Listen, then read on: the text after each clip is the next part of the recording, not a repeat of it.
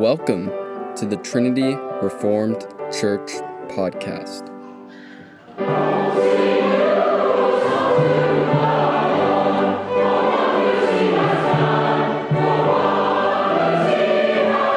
Sermon by Matt Carpenter on December 4th, Lord's Day service.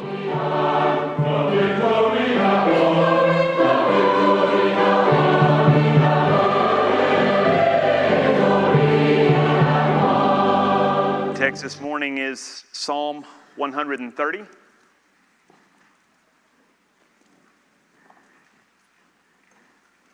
Psalm 130.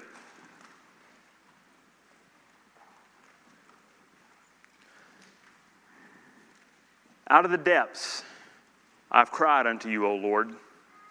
Lord, hear my voice.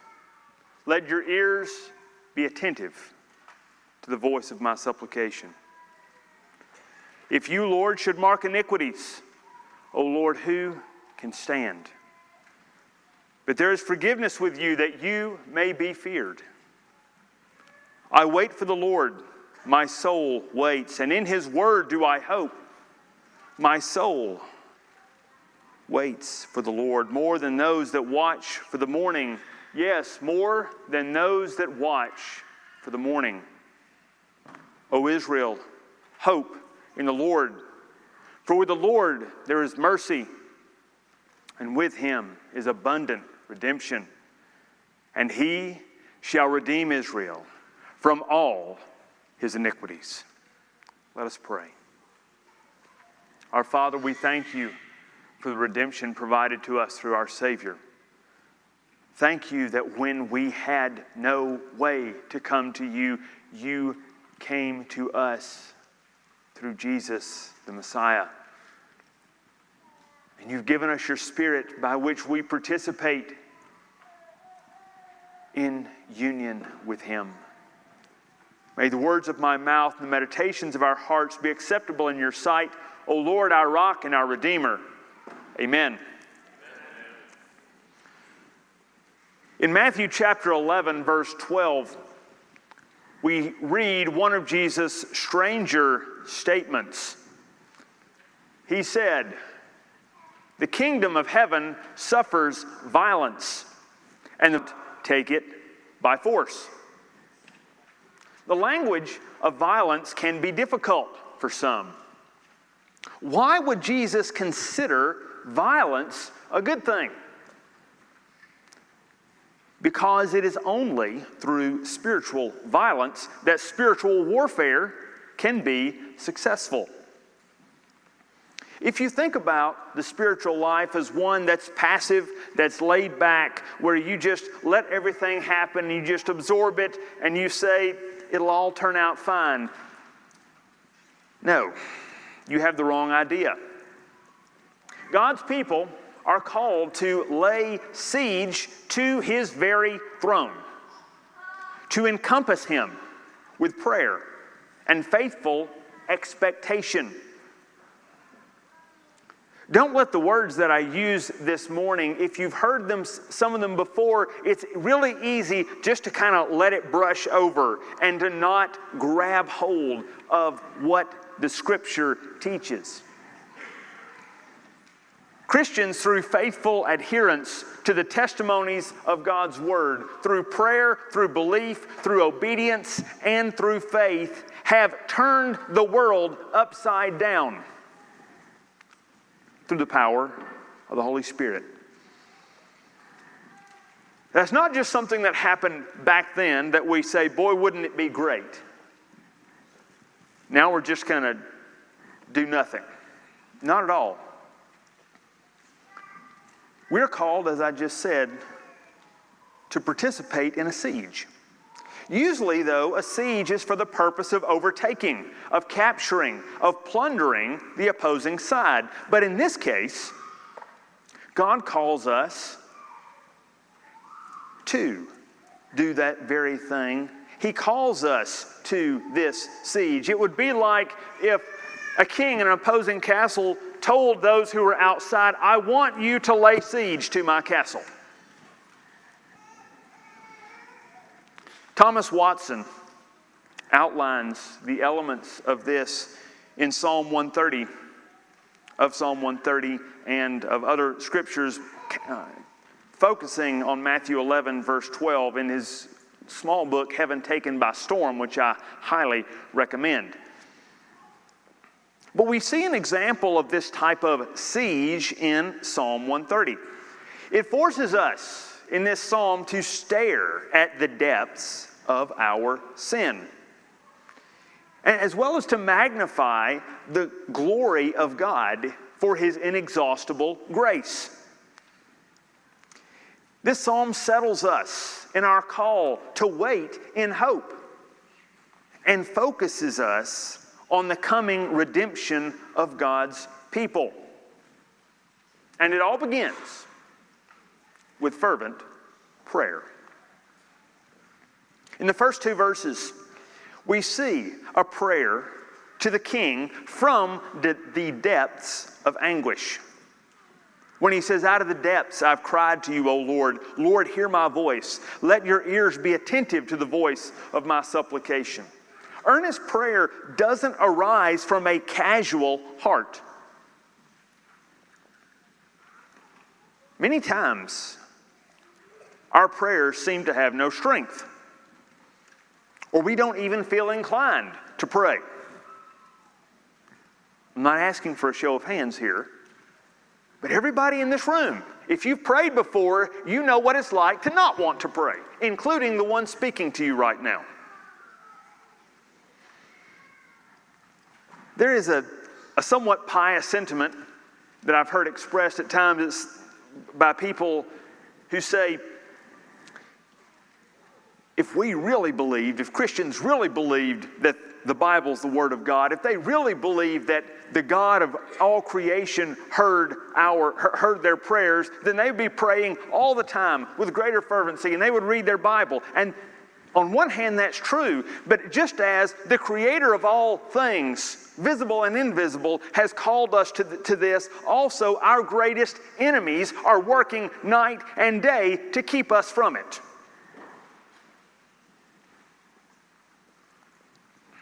But we are a part of this battle. Our souls often feel dead, perhaps distracted by numerous activities, distracted by or deadened by details left unattended, or because we feel oppressed by our failures and discouragements. We don't know the particular depths the psalmist was speaking of here when he calls upon God but we know what it's like to pray from the depths.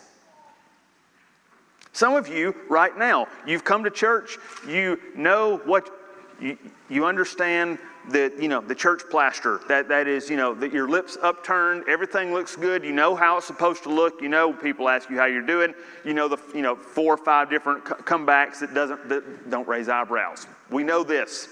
Lived in this life long enough, we get it. But some right now are in depths that you're not, you're not going to talk to anyone about. So let me stop and say, Your Father knows exactly where you are. Where you are is where the psalmist was when he was praying this very thing. He was in depths. We know what it's like when the waves of sin, sorrow, and fear threaten to drown us. And it's not just that we can pray when our souls feel dead, that's the time when we need to pray the most. The times when you feel like it will do no good are the times when it will do the most good, not only for you, but for the situation that you are surrounded with. Your enemy whispers that God will not hear one like you. You ever heard that whisper before? You ever heard, no, no, no point in this, you're a piece of trash. Because, and then you just go through the list. And after you get to, you know, number 712 of why you won't be heard, you just kind of give up listening at that point.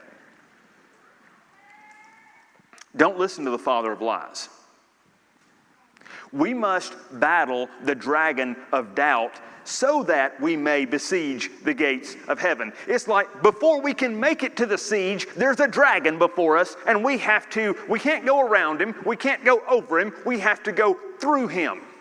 But the weapons of your warfare are not carnal, but mighty in God for the pulling down of strongholds. And that dragon who is withstanding you now is a whole lot of bluster who's already been defeated by the King of Kings. Do not let him dissuade you from this holy calling. Consider this Is there any great work of God that was accomplished apart from fervent prayer? The deliverance of Israel was preceded by the crying of the people to God. The same is true for their crossing of the Red Sea, for the sacking of Jericho, for the defeat of Jehoshaphat's enemies in 2 Chronicles 20. And we could go on. There are many examples of this, but it, it isn't only deliverance from national problems. We see great works of God individually. We see it in David's personal prayer prior or after his sin with Bathsheba, his prayer of confession and restoration in Psalm 51. We even see it in Jesus' prayers prior to his crucifixion. The same God who heard Noah, who heard Abraham, who delivered Joseph from slavery, who delivered David from Saul, and Daniel from the lion's mouth, will hear you because his word says he will. No matter what you've been through or what you've experienced, like the psalmist, don't let doubt or fear keep you from the courts of the Lord. In verses 3 and 4, we see the limitations of sin, but we also see forgiveness extended after battling with the dragon of doubt, another obstacle keeping us out of God's presence is the mountainous maze of our own sin. Here we encounter, in this maze, we encounter the fog of guilt for the things we've done, as well as the actual sins that we don't want to acknowledge. This is one reason why we often will respond strongly to the sins of others. Have you ever seen in your own life when you, when you see somebody else sin, commit some type of sin and it just really galls you? It just makes you furious inside. How could someone do that? That is so dis- that irritating. And I'm not talking even about the huge sins, you know, the nasty things that, that, that we put folks in jail for. I'm just talking about the little stuff that we think, Godly people don't do that. Often, not every time, but often it's because we know this is where our own heart would go if it were not for God's grace.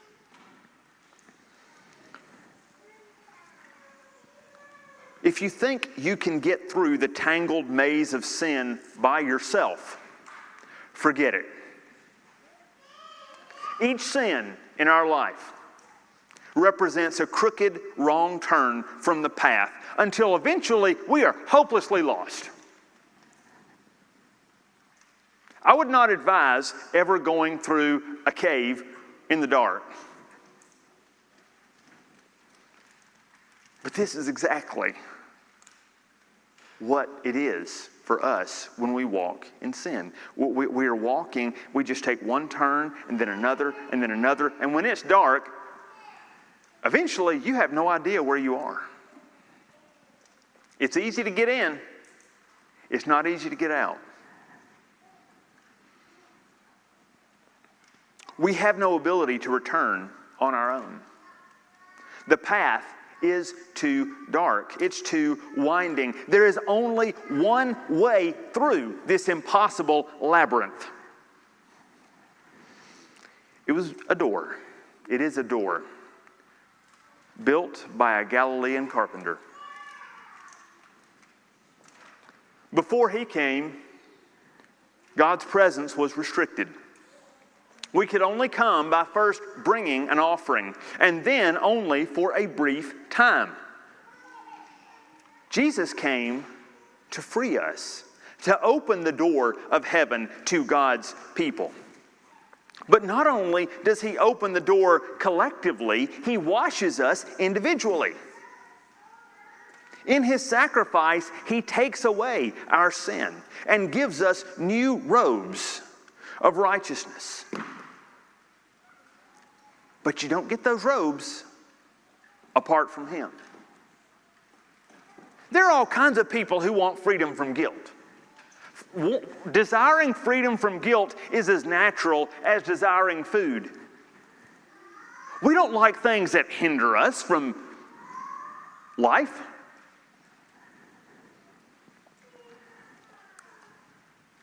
The psalmist says, There is forgiveness with you that you may be feared. There's not just forgiveness in the abstract, there's forgiveness through the only one who died and gave himself for us. That's the only source. He is the only source of forgiveness. Any hope of coming to Christ only for his gifts, apart from union with him, is impossible.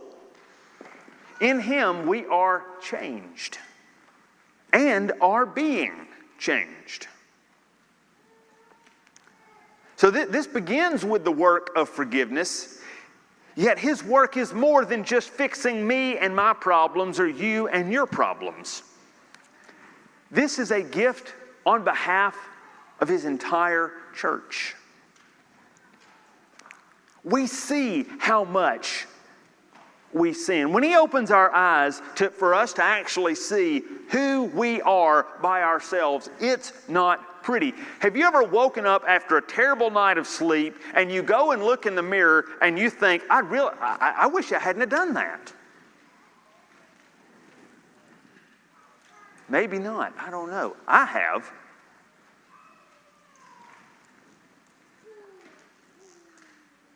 Our hearts are a thousand times worse on our own when left to ourselves. But praise God, He doesn't leave us to ourselves. If He should mark iniquities, how many of us could say, I mean, I'm good, I'm all right? Of course not.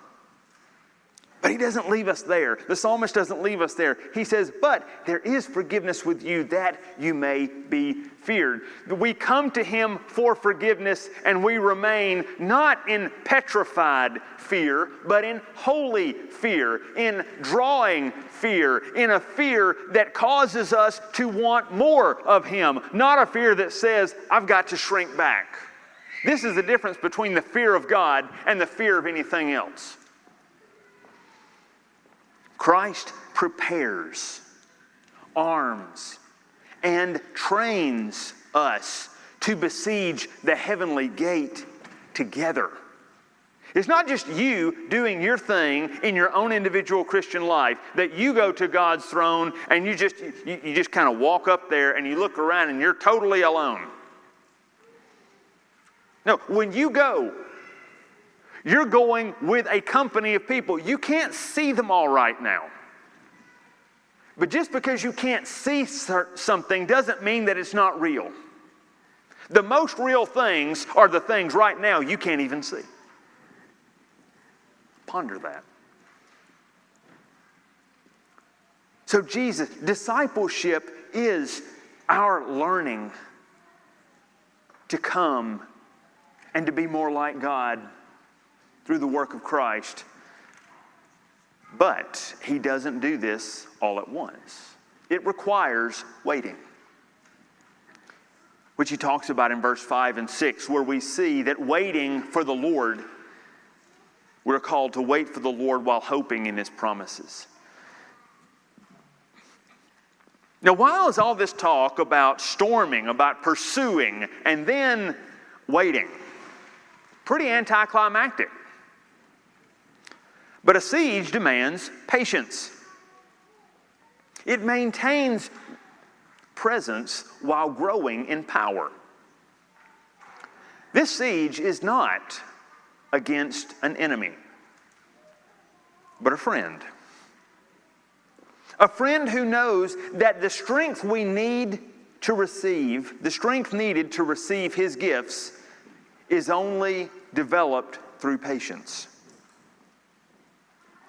We can't have everything that we want. If He were to give us everything that we wanted, and I'm even talking about the good things that we want. I'm not, you know, I'm not talking about the request you make as a kid when, when somebody says, if you could have anything, I would have a really big, fast car.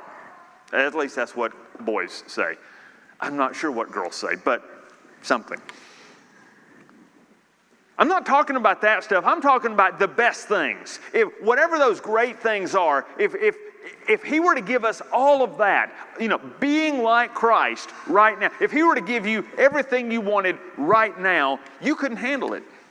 Neither could I.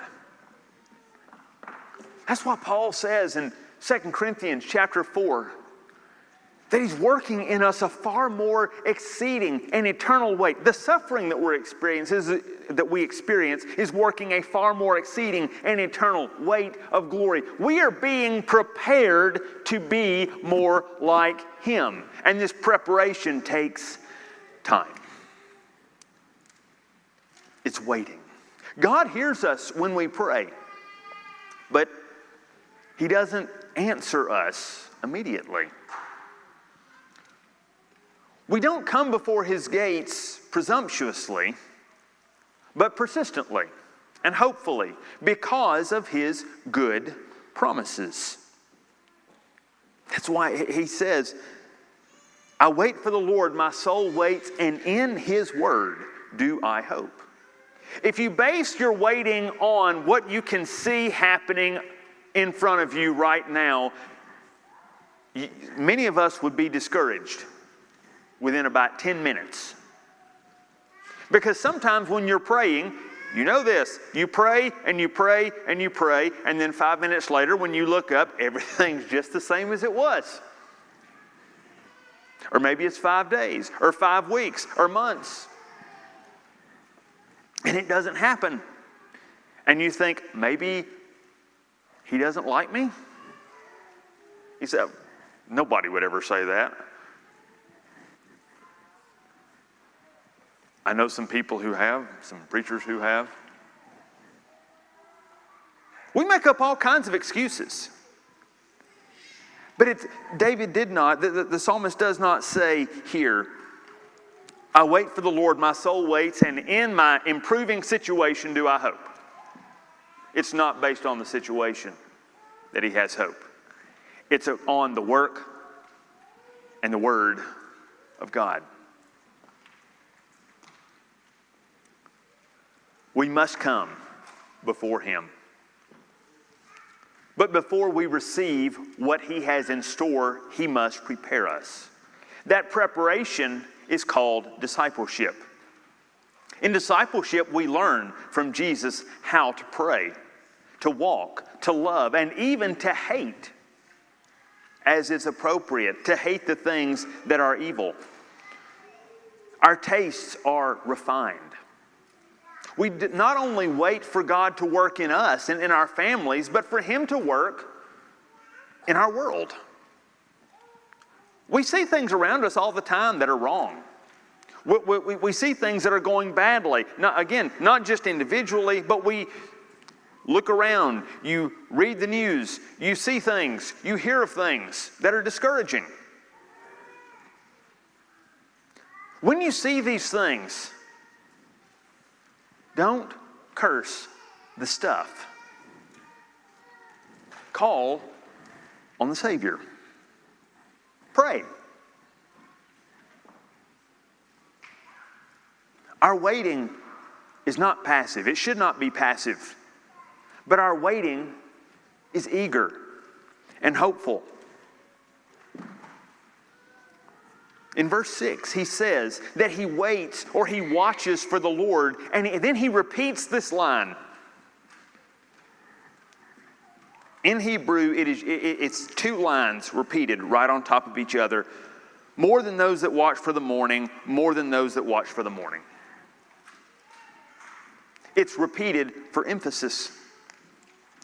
This siege is not one where we break through on our own. He's saying that I am waiting for him. I'm like the one who's on the wall, who's watching for the good news that's going to come. The watchman would, his job was to, to look and to see when a runner would come in having something good to say. That's what the psalmist is saying here. I'm waiting, I'm anticipating what will happen. We pray for the king, for the kingdom to come. But he must be the one who opens the doors and brings his forces out. Unless he comes to us, we're whistling towards the grave. And this points us, though, to the closing assurance given in this psalm. He doesn't stop merely with waiting although we are called to wait eagerly. He points in verses 7 and 8 to the coming of redemption. O Israel, hope in the Lord. For with the Lord there is mercy, and there is with him abundant redemption. He shall redeem Israel from all his iniquities.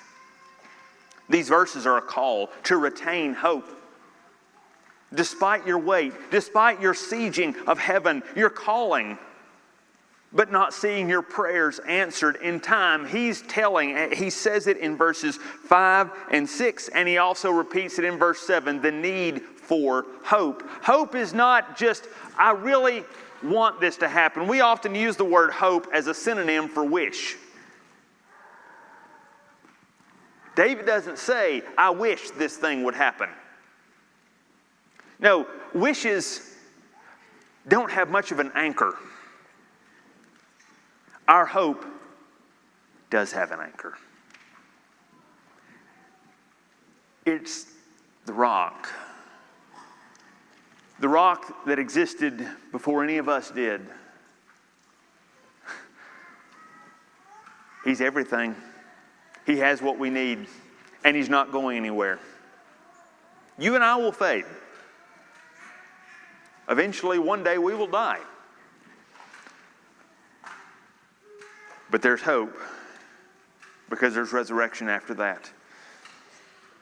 We are given hope hope in the one who calls us, hope in the one who loves us with an everlasting love, hope in the one who died, was resurrected, and ascended to the Father on our behalf. Whatever situation you're facing, we have his promise that he will come. You may not recognize his coming. There were a lot of people looking for the Messiah who, when he walked right by them, couldn't see it because their expectations were off. We may say, poor saps. But how many times has the Lord showed himself, has done something wonderful for us, and we're totally oblivious? Try a lot. How many times has He been good and we don't recognize it until after? And that's okay. I'm not condemning, I'm, I'm, I'm, I do not mean that at all. But the Lord does come. But sometimes He doesn't, He just doesn't come the way I want Him to. This is the beauty of Advent. For it is a microcosm of our wait for the Lord to come. For ancient men, a redeemer wasn't just someone who would free slaves. That's the, the normal definition we hear. If you look up a, a, textbook definition, you see one who pays for the freeing of a slave. And that's technically true, but there's a lot more to redemption than that. A redeemer could also be one who forcefully frees captives. a redeemer goes in and leads a battle charge. God's people waited thousands of years, and at the appointed time, Jesus came. Yet he didn't come as the conquering king at first, but as a suffering servant. You see, brothers and sisters, our redemption is not yet fully realized. The ground of our hope is not what we experience now, but the ground of our hope is actually in the final resurrection and restoration of all things. Paul said in 1 Corinthians 15, verse 19, if in this life only we have hope in Christ, we are of all men most miserable. Now, have you ever thought about that? We, we emphasize the blessings of God that come to us here and now as Christians in this life. Yes and amen. But Paul has the audacity to say if this is the best, if whatever good thing he does here and now is the best we have, we are an embarrassment to society. We are laughing stock, and deservedly so. That's what Paul's saying. If this is the best. Now, was Paul not optimistic about the future? Yes, he was. But he was under no illusion that this life is as good as it gets. He and all the writers of the New Testament point to the hope of the resurrection as the final realization of our redemption. So, are we redeemed? Did Jesus redeem us? Yes. But have we seen the fullness of our redemption yet?